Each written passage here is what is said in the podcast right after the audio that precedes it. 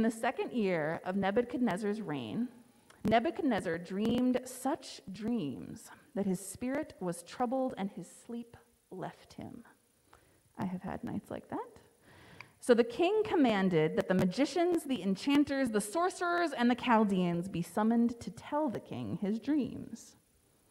The Chaldeans answered the king, There is no one on earth who can reveal what the king demands. In fact, no king, however great and powerful, has ever asked such a thing of any magician or enchanter or Chaldean. The thing that the king is asking is too difficult, and no one can reveal it to the king except the gods, whose dwelling is not with mortals. Because of this, the king flew into a violent rage and commanded that all the wise men of Babylon be destroyed. The decree was issued, and the wise men were about to be executed, and they looked for Daniel and his companions to execute them. Hananiah, Mishael, and Azariah. And to, uh, so, yes, Daniel went to Hananiah, Mishael, and Azariah and told them to seek mercy from the God of heaven concerning this mystery so that Daniel and his companions with the rest of the wise men of Babylon might not perish. Then the mystery was revealed to Daniel in a vision of the night, and Daniel blessed the God of heaven. Daniel said, Blessed be the name of God from age to age, for wisdom and power are God's. God changes times and seasons, deposes kings, and sets up kings. God gives wisdom to the wise and knowledge to those who have understanding. God reveals deep and hidden things. God knows what is in the darkness, and light dwells with God. To you, O God of my ancestors, I give thanks and praise, for you have given me wisdom and power, and now have revealed to me what we asked of you, for you have revealed to us what the king ordered. Therefore, Daniel went to Arioch, whom the king had appointed to destroy the wise men of Babylon and said to him, Do not destroy the wise. Bring me in before the king, and I will give the king the interpretation. Holy words for holy people. Thanks be to God. Keep Daniel in your heart. Daniel in his tough situation, Daniel and his friends, Hananiah, uh, Azariah, and here I'm not going to get it wrong, and Mishael, um, more often known by their enslaved, oppressed names, Shadrach, Meshach, and Abednego, keep them in your hearts in their situation. Exiles demanded to center the whims of a king, and in so doing, save their lives. We're going to talk about their dreams in a couple of minutes. But first, I want us to consider the dreams of someone else the dreams of Ella Baker, who it turns out has a lot in common with Daniel. And Sweet Honey in the Rock, an a cappella group that, if you don't know yet, I would commend to you, wrote a song called Ella's Song about Ella Baker and her work. Um, for those who are not familiar, she was an activist and a strategist throughout the civil rights movement. Without her, the Southern Christian Leadership Conference, the NAACP, and the Student Nonviolent Coordinating Committee would not have been the forces that they were. They simply needed her leadership to be as effective as they were. But because she was so invested in the power of others, the way that she made her leadership known was not about her, but about the community, about who she could raise up. Her name has often been lost in the histories we receive about that time. And so Sweet Honey in the Rock wrote this song about her using some of her words and her phrases that meant the most to them. And so I want to share that song with you and listen for the words and phrases that stick out the ones you love, the ones that bug you, because it all has something to do with what it means to be a Daniel Ella kind of dreamer in a Babylon empire kind of world, and what it means to dream in constrained circumstances and find a way to make your dreams real anyway. So we invite you to this song, Ella's song.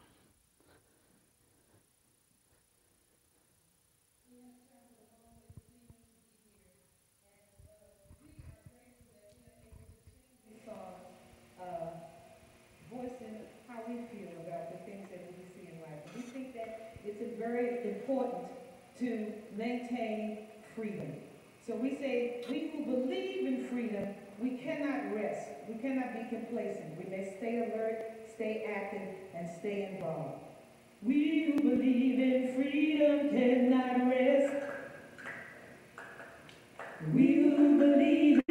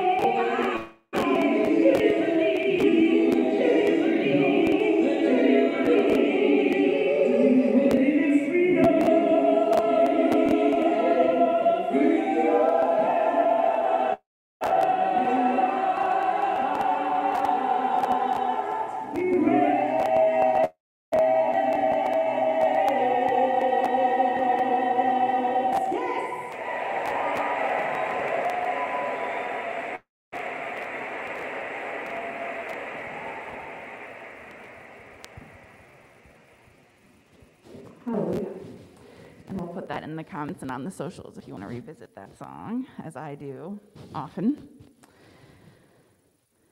It's a song that um, means so much to me and so many. Learning about Ella Baker for me was a moment when all of a sudden activism and justice and making change in the world felt like something that a real person I knew could do. Up until that point, all of the people I had learned about who had changed the world had been presented to me as sort of magical. People who were so extraordinary from birth that they just could do things that other people couldn't do. And if you weren't one of those special people, you weren't going to do those amazing things. And I think there's a reason that people get presented to us that way. It's in order to disenable us from feeling our own power to change the circumstances of the world, from feeling our own power to make things more just than they are. But when I heard the story of Ella Baker, it was a story of a real person who was born in North Carolina, who loved and struggled with her parents and siblings, who went to school to become a teacher to Shaw University, a place that would become incredibly meaningful to her over the course of her life. And when she got involved in the struggles of her day and the struggles that meant the most to her to free and liberate black people across the country and the world, encountered a lot of obstacles. because some of those groups and systems working for the same liberation she was working towards could not see her gifts because she was a woman. In a similar way to the way that Bayard Rustin, extraordinary strategist without whom the March on Washington wouldn't have happened, his peers could not see his gifts because he was gay. And yet they were there, right? In a, in a circumstance where many things were against them, and they found these ways to create room. Ella Baker was the first director of the Southern Christian Leadership Conference, of which Martin Luther King Jr. was the president, after she had worked for the NAACP many years and then taken a short break to care for her niece who needed care. Um, and in her work as director, pursued this strategy of boycotts and group nonviolent effort to change laws, to eliminate segregation um, that changed so many of our lives. But then something started to happen, which was um, the Greensboro sit ins and the work of students. She started seeing these college students all across the country take their own action in sometimes more aggressive ways, but often just in different ways than the pastors and charismatic leaders that she was working with. And she said, okay, the SCLC has done great work, but these students, these students are doing something that I think nobody else can do. There's something here that needs to be invested in. And so she just arranged a conference for them to get together. And she didn't tell them what to do at her alma mater, Shaw University. She didn't tell them what direction to go, but she said, Here is power. Here are people who are powerful. um, here are people who know what they need and who believe in God's vision of liberation. Let's get them in the same room and see what happens. And what happened was the founding of SNCC, the Student Nonviolent Coordinating Committee, um, and which not only went on to do really important work in ending segregation, working for voting rights, working for an end to police brutality, but was in many ways the, the sort of forerunner of the kinds of movements we have now in Black Lives Matter. Movements that are about everybody instead of focal points. Movements where who the leader is matters less than how we are all becoming leaders. And she saw that and she started that and she made it possible. She earned this nickname through that work with students, which was fundi, which is a Swahili word for someone who passes on a craft to the next generation. What she was known for was the ways that she made things possible for others, despite the enormous resistance she had received to claiming her own power and entering the movement herself. And everything about her is extraordinary. And you can hear a lot of the words about what made her special in this song. That she was someone who said, The power is in the young. They will carry the movement forward past us because this is a multi generational effort, right? the way that she says, only in coming together in groups can we resist tyranny. It's all so inspiring. And then I come to the chorus We who believe in freedom cannot rest. And as much as it inspires me, it also fills me with a kind of rage and sadness. because why, why couldn't she rest? why with what she did and how she moved in the world and how she made things possible for others. Why couldn't she rest? And if she didn't rest, where did those dreams come from that she made a reality? She was motivated by dreaming of a world that was different and better than the one she encountered. She could dream things for young people that they didn't know how to dream for themselves until she made that space. If she can't rest, how can she dream? And if she can't rest, how can she be? And is that the kind of life we want for the people who change our world? And so that sort of like immediate reaction of rage and sadness was sitting with me and I read the story of Daniel, where I have sort of the same reaction, that same instinctive, what a story, but also how incredibly maddening, how frustrating, how deeply wrong that Daniel and his friends, Jews exiled in the empire of Babylon, unable to live out their worship, unable to live where they want, unable to, to have lives of fullness and of um, of the faith that they have adopted, they are the ones who are supposed to fix this king's problem. The same emperor whose policies make them unable to live in full community in Jerusalem, he gets mad that he doesn't know what his dream means, and Daniel's the one who has to come up with an answer for him. And we see the same kind of pattern which is Daniel, right? Daniel goes to God and asks for an answer to Nebuchadnezzar's dream, not for Nebuchadnezzar. Not because he wants more power, not because he wants to solve the king's problem, but because of what he knows the king will do if he does not. Because he knows that this emperor will hurt his friends, will hurt people that he has never met, will try and kill him, as he does later again and again, if Daniel doesn't do something within the constrained circumstances that the oppressive empire he is a part of allows. And so it's then that he asks God, not for him, God, but for me, for safety, for justice, for flourishing, for these who already are so put down upon, give me the answer to the dream so that I can give it to Nebuchadnezzar and so that he doesn't hurt anybody else. And God answers that call and gives him that dream. And he goes And he creates just a little bit more space for him and the people like him. But it's still not justice. And it makes me mad. it makes me sad. Um, why isn't the answer to the dream for Nebuchadnezzar to just, you know, bite it and go away and have there be freedom? And that helps me to understand what it means that we who believe in freedom cannot rest.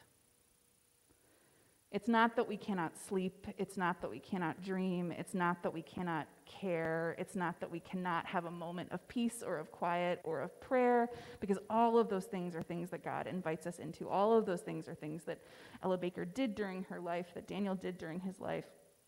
It's that you're never allowed to put the struggle down and say that it's over, or say that it's done with, or say that it's not worth hoping for anymore. Because as much as you make space for a new generation or for your peers or for a little more safety than there was the day before, until we're all free, nobody is free. Until everyone can practice their faith in the way that their soul calls and desires, no one's soul has experienced liberation. As it says in the song, until the killing of black men, black mothers' sons is as important as the killing of white men, white's mother, white mothers' sons. We cannot give up the ghost. We cannot put down the dream. We cannot let go of the task which demands a kind of merciless hopefulness from us, a kind of rigorous hopefulness from us that says, I see how the powers are arrayed against me. I acknowledge the ways in which Nebuchadnezzar and Babylon are here. They are here in the room. They are here in my heart. They are here in the world, limiting stuff, making it smaller. I acknowledge the ways in which you can be Ella Baker and still be unrecognized for your work. And we who believe in freedom cannot rest. Not because we believe in an extractive, productive vision of the self where human worth and dignity are nothing except what you make, but because we believe that the vision of freedom is so grand, so powerful, so wonderful and lovely and God filled and necessary, so needed, that we will not give up on that vision. We will not put down that call. We will not say, it's too hard, or I'm too cynical, or the world just is too terrible, so no more hopes of freedom for me. We who believe in freedom cannot rest, because even in our rest, we will receive dreams of what it would look like if everybody was free. And those dreams can spur us on to believe that hope can stay alive, that little steps can matter, even if you can't do the whole thing, and that God's vision is achievable.